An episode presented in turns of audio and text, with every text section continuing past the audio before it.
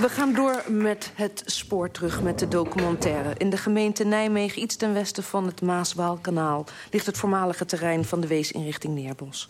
Nog niet zo lang geleden stonden daar tientallen statige 19e-eeuwse gebouwen... slaapzalen en verblijfplaatsen voor wees- en voogdijkinderen. Woningen voor het personeel, werkplaatsen, scholen en ziekenhuizen en eigen kerk. De Wezenkapel. Het was een compleet dorp dat ooit 1100 kinderen huisvestte. Vandaag in deel 2 van het kinderdorp Neerbos. De kinderen die tijdens de oorlog en daarna leefden daar. Samenstelling Gerard Leenders, montage Berry Kamer.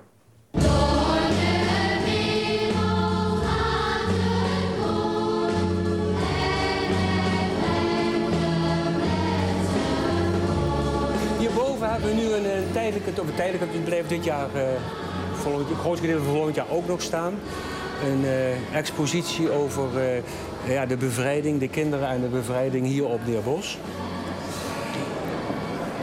Op zich zijn ze hier op het dorp de oorlog vrij rustig doorgekomen. Uh, ze zijn heel kort geëvacueerd geweest. Aan het begin van de oorlog, toen de oorlog uitbrak. Uit dagboek van Piet Mons, hoofd van de drukkerij van de weesinrichting Neerbos. Zaterdag 18 mei 1940. Het leven op Neerbos begint zijn gewone gang te hernemen. Bij Weurt is over het Maaswaalkanaal een noodbrug geslagen... waardoor er weer contact is met Nijmegen. De echo's van het oorlogsgedruis zijn nog lang niet verstomd. Ik haat het Duitse volk en kook van opstandigheid... maar weet er nu geen raad mee. Drukker Piet Mons woont met zijn gezin op het grote terrein... van de protestants-christelijke weesinrichting Neerbos.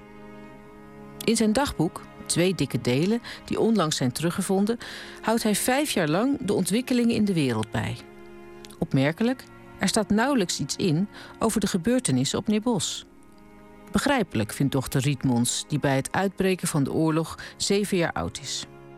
Waarschijnlijk heeft mijn vader het meer bedoeld als geschiedschrijving dan als interessante gegevens op Neerbos.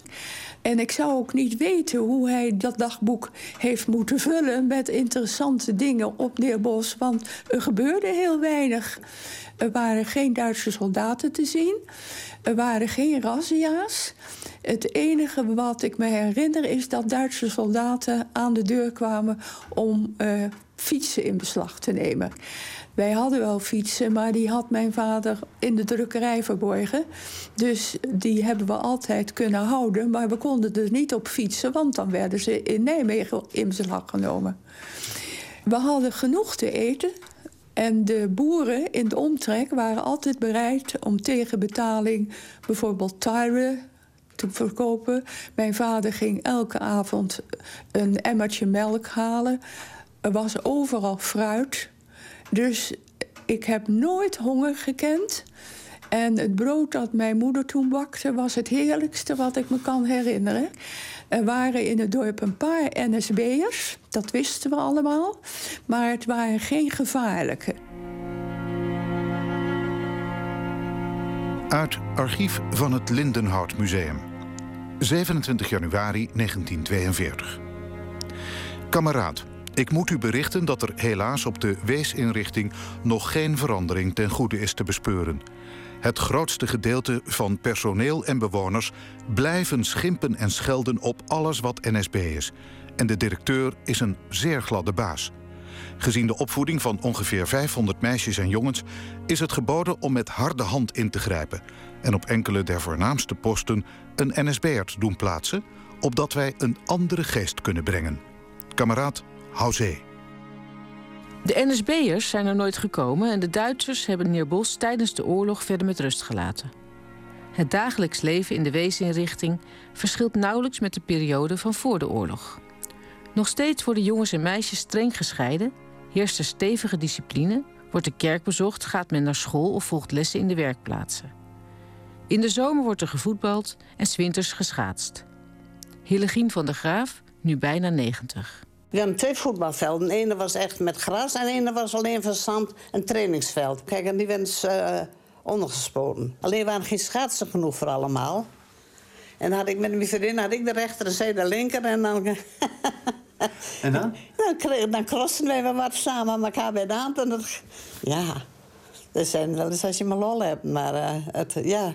Maar dan ging je met één voet lopen en de andere met de schaats? Ja, want het was niet genoeg voor iedereen. Maar ja, we hadden wel plezier, ja. We hadden zo'n zaaltje en de ene keer hadden we een toneel... en de andere keer een zanggroep. Maar ja, dan hadden we, dat zaten, die helft zaten de jongens en die helft zaten de meisjes. Nou, we waren nooit samen, dus dat was al hele ervaring.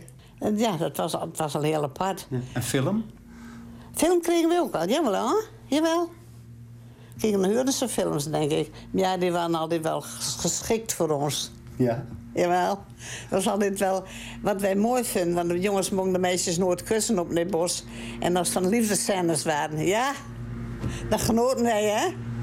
Als we elkaar wat vrijden waren, maar dat, dat zag je in de werkelijkheid nooit.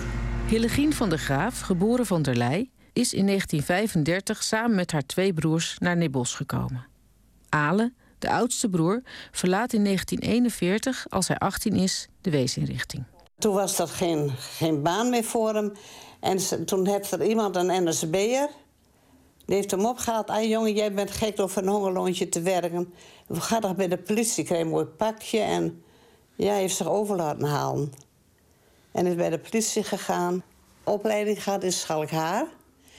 En toen moest hij mensen oppakken, onderduikers. En dat heeft hij geweigerd. En ik heb nog een brief van hem, van vierkantjes, met een stompje potlood geschreven. Ja, zus, en dan zit ik hier gevangen. Ik mag niet van mijn kamer af. Maar het zal wel loslopen. En het eerste bericht dat ik van hem kreeg, dat hij dus in Neuengammer zat. Dat hij door echt getransporteerd was. Ik nog een keer een brief van hem kreeg, gesmokkeld. Maar ik heb hem nooit weer gezien.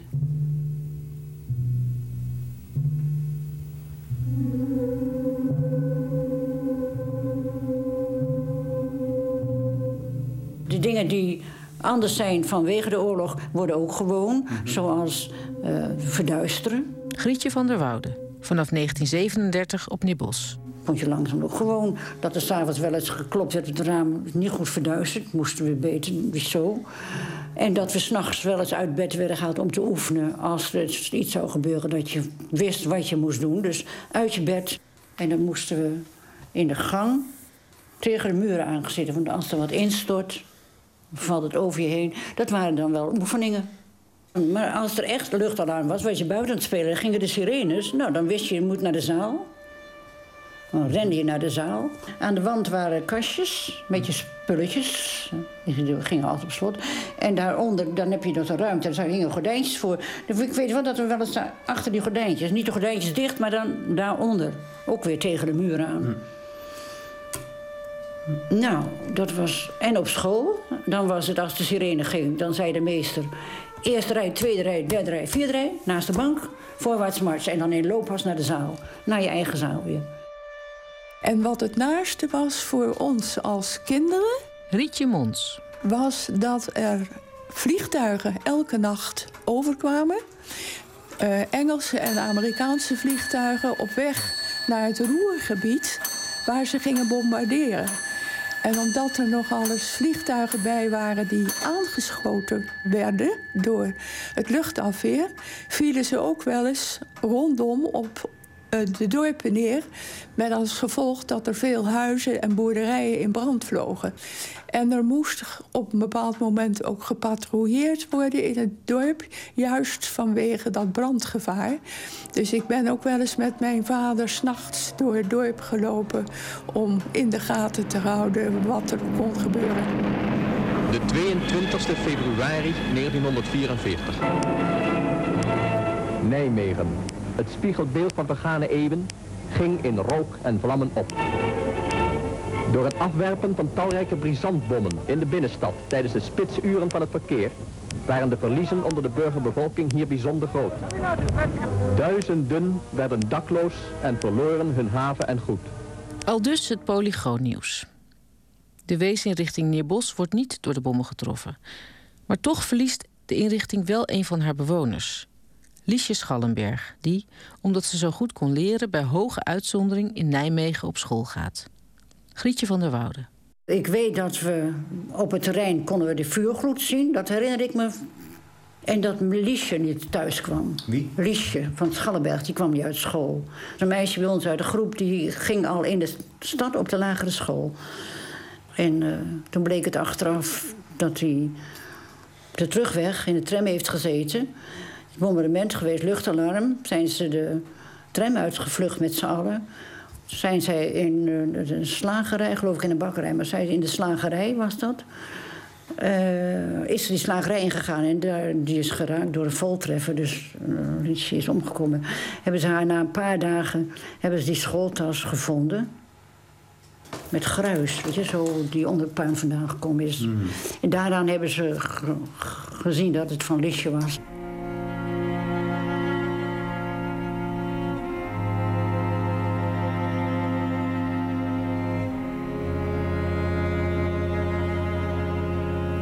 Dagboek van Piet Mons, hoofd van de drukkerij van de weesinrichting Neerbos.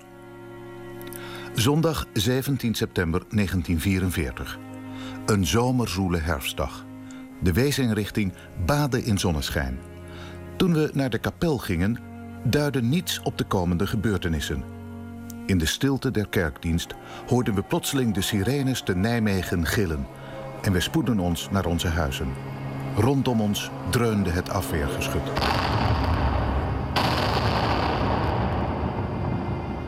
Peter Heijblom woont al jaren in Canada. Vanaf 1936 tot 1948 is hij een van de 500 kinderen op Neerbos. Tijdens een reunie in 2013 vertelt hij zijn herinneringen over de bevrijding. We mochten het paviljoen niet uit. Het was een prachtige mooie dag.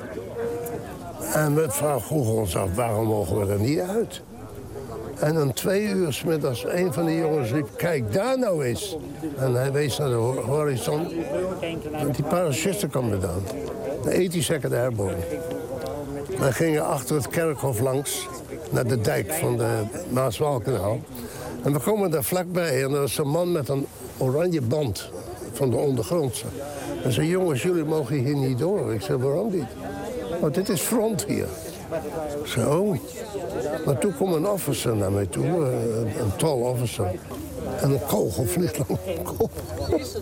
Zo, die parachutist die toek ons in de nek en gooide ons in dat schuttershotje. Daar hebben we voor drie uur gezeten. Vechten en schreeuwen en, en oh, brandende vliegtuigen.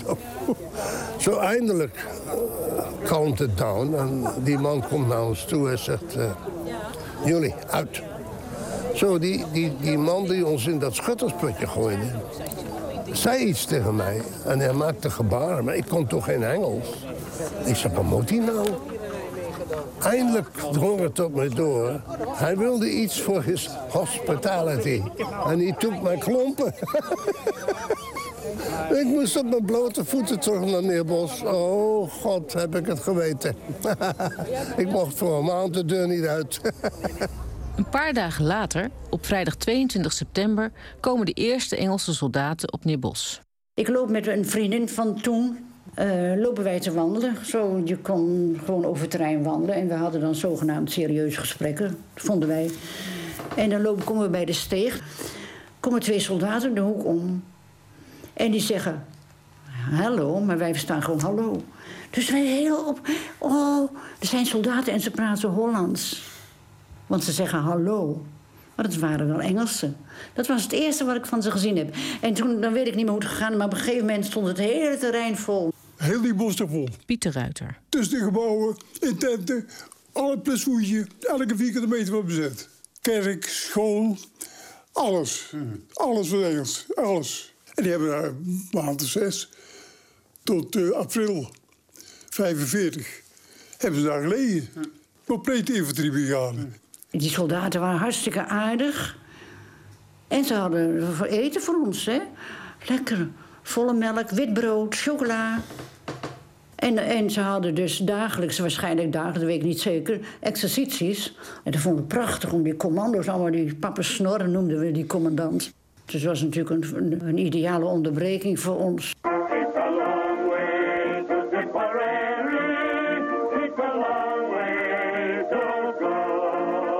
Op weesinrichting Neerbos wonen in het laatste oorlogsjaar naast de 500 kinderen ook 500 Engelse militairen en honderden evacuees uit Nijmegen en omgeving. Voor de jongens is het een lui lekkerland. Pieter Ruiter. Wat een geweren, munitie. Handen vol. Vol in het kanaal, fosforbommen. U wees nou ongeveer een halve meter aan? Ander, anderhalve meter. Anderhalve meter? Ja, zo. Ja. Die werden op de nek gedraaien en meegenomen naar dit bos. En toen komt het hoofd van de luchtbescherming, dat was de tekenleraar. Die zag die bommen, die schrok zijn wezenloos. Er is niks gebeurd? Niks, niks gebeurd, niks. Nee. Wat een Duitse geweren, wat er lagen net zover je hebben wou. Maar daar werd gewoon mee geschoten. En dat mocht? Nee, dat mocht niet.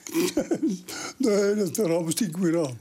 Begin december komt er een nieuwe infanterie-eenheid, de Polar Bears. Met kerstmis hebben de soldaten een verrassing voor de kinderen. Grietje van der Woude. Op een avond, want er was nooit, we, aten s middags warm normaal, moesten we naar de tekenschool. En er was alles versierd, de tafels waren gedekt en dan kregen we toch lekker eten. En we werden geserveerd door de soldaten. En we hebben allemaal een cadeautje gekregen. We kregen uh, tutte frutti. Kenden we helemaal niet. En ander lekker eten. En nou, het was gewoon heel bijzonder was dat. Heel bijzonder. Helemaal klaargemaakt in Engelsen. Helemaal. Ja? Helemaal geregeld door Engelsen. Plumpudding en cornet beef. En... Prachtig. En voor 500 kinderen, het is wat.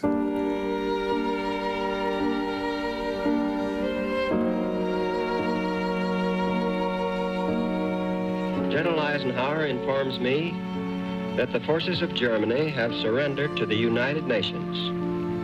The flags of freedom fly all over Europe. De eerste jaren na de oorlog verandert er niet veel op Neerbos. De invoering van de pleegkinderenwet in 1953 doet dat wel. Op papier althans. Van staatswegen worden eisen geformuleerd over de opvoeding van pleegkinderen. Kinderen worden niet zomaar in een inrichting geplaatst. De begeleiding van de kinderen wordt professioneler. Eind jaren 50 heeft bijna de helft van de groepsleiders een opleiding. Op Neerbos komt de eerste gemeende gezinsgroep. Oudere kinderen gaan steeds vaker buiten Neerbos naar school en verblijven korter op de weesinrichting.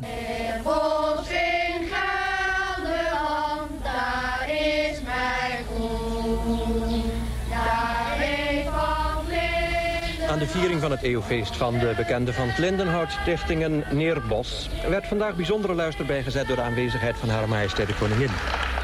De kinderen van Neerbos lieten de hoge gasten zien wat ze presteren op het gebied van handenarbeid, ballet, muziek en sport en padvinderij. De directeur van Weesinrichting Neerbos, dominee Haspels, kondigt tijdens het eeuwfeest vernieuwing aan. Met een handhaving van het dorpskarakter van Neerbos zal er getracht worden de massale gebouwen te vervangen door behuizingen meer in de dimensies van het kind. Uitgangspunt van ons handelen zal steeds weer zoveel mogelijk moeten zijn, zowel de vrijheid als de aanpassing aan de eisen van de maatschappij. Opdat het waarlijk mogelijk zal zijn dat hier, zoals het naar onze overtuiging ook altijd wel geweest is, het kind in het midden wordt geplaatst. Een paar jaar na de aankondiging van de laatste directeur dominee komt Jan Seidsma werken op Nieuwbos. Hij zal er 37 jaar blijven. In 1966 is hij 21 jaar en heeft geen enkele ervaring als groepsleider. Van vernieuwingen is nog vrijwel geen sprake. Een groep telt weliswaar nog maar 18 kinderen en de naam Weesinrichting Neerbos is veranderd in Kinderdorp Neerbos. Maar de massale gebouwen staan er nog en jongens en meisjes worden nog steeds streng gescheiden. Jongens en meisjes mochten na de kerkdienst hier op een plein lopen. Dat heette de Schans. Dat is een soort midden, middenterrein. En je moest er toch vooral op toezien als groepsleider. Dat was, eigenlijk van de directie uit tegen... dat ze vooral niet met hand in hand liepen. Want daar kon je kinderen van krijgen. Dat, dat, dat lokte van allerlei gevoelens uit. Daar zijn we natuurlijk heel snel als mee opgehouden. Met die onzin. Het is toch heel normaal dat jongens en meisjes gevoelens voor elkaar ontwikkelen. En uh, ja, dat dat eventueel ook tot seksualiteit zou kunnen leiden, dat, dat, dat snap je ook wel. Dat kon je niet goedkeuren natuurlijk. Maar uh, dat ze elkaar aardig vinden en dat ze elkaar ook aanraken, kom op. Dat, uh, dus daar heb ik heel kort aan meegedaan, maar daarna heb ik daar ook me totaal aan ontrokken. je druk maken om hand in hand lopen. Dat is waanzinnig. Ook op het gebied van de protestants-christelijke traditie treft Jan Seidsema archaïsche regels aan. Er werd verondersteld dat je, laat maar zeggen, eh, bij de, de maaltijden in de groep... dat je een moment van stilte in acht nam of dat je voorbad. En de, de kerkdienst was verplicht. Was altijd een gehangen en gesleur, hoor. Dat, eh, om, om ook die oudere jeugd mee te krijgen. Eh, het moest, dus het, ging wel. Alleen je merkte wel dat die jongelui daar gewoon niet, uh, niet, niet echt voor open stonden. En een paar die uit zichzelf uh, toen de tijd nog... Ehm, omdat ze dat van thuis hadden meegekregen... nog iets van categorisatie deden hier. Dat werd apart gegeven, maar...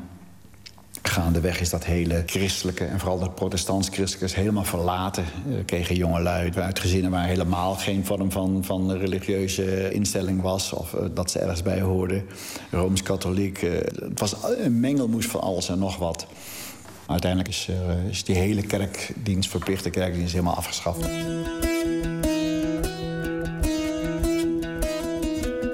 Juist in die periode van fundamentele veranderingen komt Geesje Doldersum samen met haar zes broertjes en zusjes op Neerbos terecht.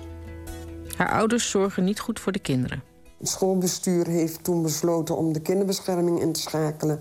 En op die manier zijn wij op 3 september s morgens om 7 uur als een stelletje criminelen uit huis gehaald. Omsingeld door politiewagens. En werden wij uh, afgevoerd naar Nijmegen. En um, wij kregen een slaapplek aangewezen. Dat waren de vroegere slaapzalen, die waren verdeeld in slaapkamers van twee, drie bedden... met schotten ertussen. Dat weet ik nog heel goed. En um, om zeven uur kwam juffrouw Mijnema... kwam ons uh, wakker maken. En dan was het opstaan en dan was het uh, ontbijten... En dan was het wachten totdat we naar school gingen. En dan na schooltijd, om half vier, dan uh, kwamen we in de groep. Dan werden we opgewacht. Dat vond ik wel altijd heel leuk. Dat heeft ook heel veel indruk op me gemaakt. Dat het thee klaar stond met een paar boterhammen. Daar waren we dan ook wel aan toe. En dan na die tijd was het uh, spelen tot etenstijd. Nou en daarna was het volgens mij tv kijken, spelletjes doen en jezelf vermaken tot bedtijd. In 1968 zijn de eerste nieuwe paviljoens neergezet. En de volgende jaren vallen steeds meer oude karakteristieke neerbosgebouwen ten prooi aan de sloophamer. De opleidingswerkplaatsen worden stuk voor stuk opgeheven en al oude principes verdwijnen. We hadden vroeger een stafbespreking. Die stafbesprekingen vonden plaats één keer in de maand, als ik me goed herinner, onder voorzitterschap van de directeur. En voorheen was alleen een paviljoenshoofd daar. En later, tussenfase, mocht je daar wel bij zijn. Maar je kreeg niet of nauwelijks de ruimte om, om het goed toe te lichten en, en je punt te maken. En dat is natuurlijk op een gegeven moment sterk veranderd. Van ja, kom op, hé, dat, zo, zo doen we dat niet. Later is het zelfs zo geweest dat we die jongen erbij betrokken. Die maakte deel uit van die bespreking. Maar het gaat over hem of haar. En het bestaat toch niet dat je dat doet als hij of zij er niet bij is? Het is een proces van afhankelijk naar zo onafhankelijk mogelijk. De paviljoens krijgen een gemengde bewoning. Ieder in een aparte kamer. Meisjes mogen eindelijk van het terrein. Iedereen krijgt kleed- en zakgeld. En in de weekenden gaan de voogdijkinderen veelal naar huis. Voor mijn gevoel was er, voor zover ik me kan herinneren... was er weinig controle in de dingen die ik deed. Ik heb heel vaak het gevoel gehad dat ik gewoon kon doen wat ik wilde. Zolang het maar niet binnen de vier muren van de groep gebeurde. Want daar was die controle natuurlijk wel. Maar ik was een, een, uh, een kind wat veel buiten was. Wat ook veel buiten de deur uh, uh, de vrienden opzocht en alles. En daar ook het meeste kattenkwaad. En ja, wat we uit konden vreten, dat vraten we ook uit hoor. Dat, we gingen naar Neerbos Oost. En wij gingen daar het winkelcentrum op kop zetten, bijvoorbeeld. Beetje jatten. Dat, ik, ik weet dat ik heel veel uh, singeltjes had, hoor. ik hield ook van muziek. Listen, listen now, listen. And this is sound of a screaming day. Who asked to live with you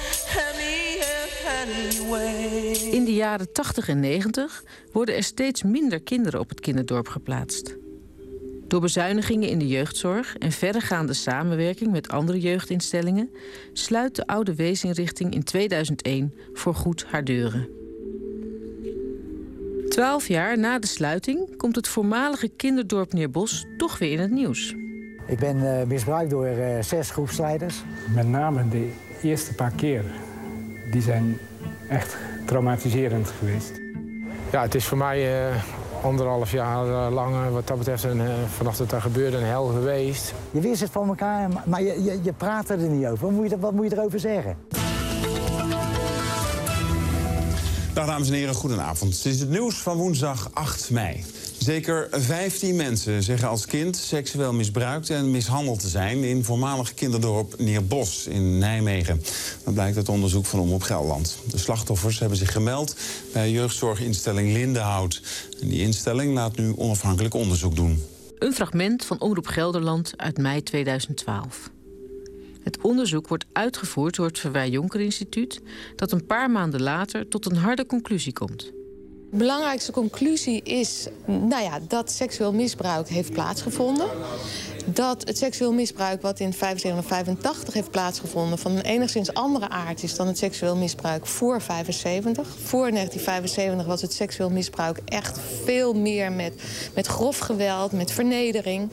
Terwijl 75 en 85 het veel meer plaatsvindt in vertrouwensrelaties... waarbij op een gegeven moment ook grensoverschrijdend, seksueel grensoverschrijdend... ernstig seksueel grensoverschrijdend gedrag plaatsvindt. Negen medewerkers zouden bij het seksueel misbruik betrokken zijn. Onder hen de toenmalig directeur en de huisarts.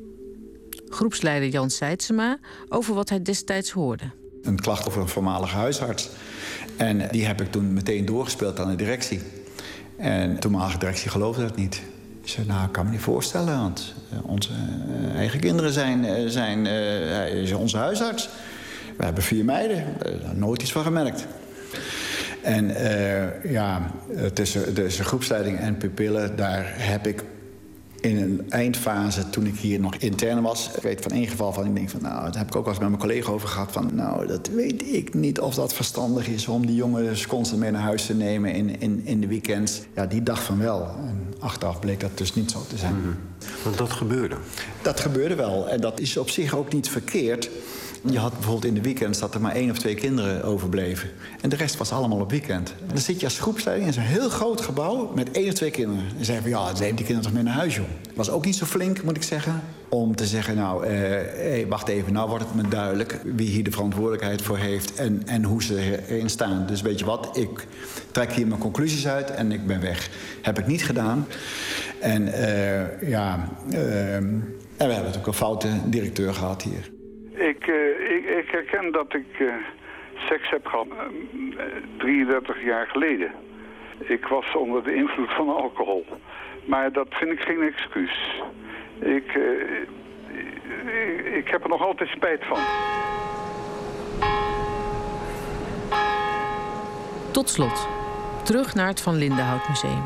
Terug naar de uitleg van conservator Annemarie Jansen. Op het moment zitten we dus zo'n 150 jaar verder. Nou, er is heel veel gesloopt, er is veel nieuw gebouwd. Lindenhout, de jeugdzorginstelling die hier altijd gezeten heeft... is rond 2000 hier van het terrein afgegaan. Nu zitten op dit terrein allemaal kinderen die op, eh, zeg maar op een of andere manier met autisme te maken hebben. En dan kun je, als je dan een soort klein resume maakt, kun je zeggen van... het begon met weeskinderen, na 1900 kwamen hier de voogdijkinderen... later de moeilijk opvoedbare kinderen. En nu in 2014 zitten, tw- zitten hier eh, autistische jongeren. Dus iedere tijd brengt zijn eigen kind in de knel. En dat is eigenlijk heel kort samengevat het verhaal van de heer Bos.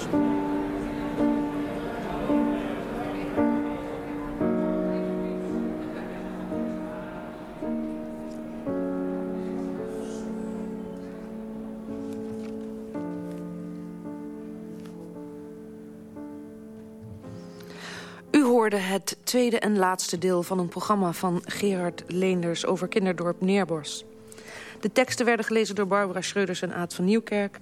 Met dank aan Annemarie Jansen van het Lindenhout Museum en aan Stichting Lindenhout voor het gebruik van audiomateriaal uit de film 150 jaar Bewogen Bewegen. Op de site NPO Geschiedenis zijn beelden te zien van Neerbos.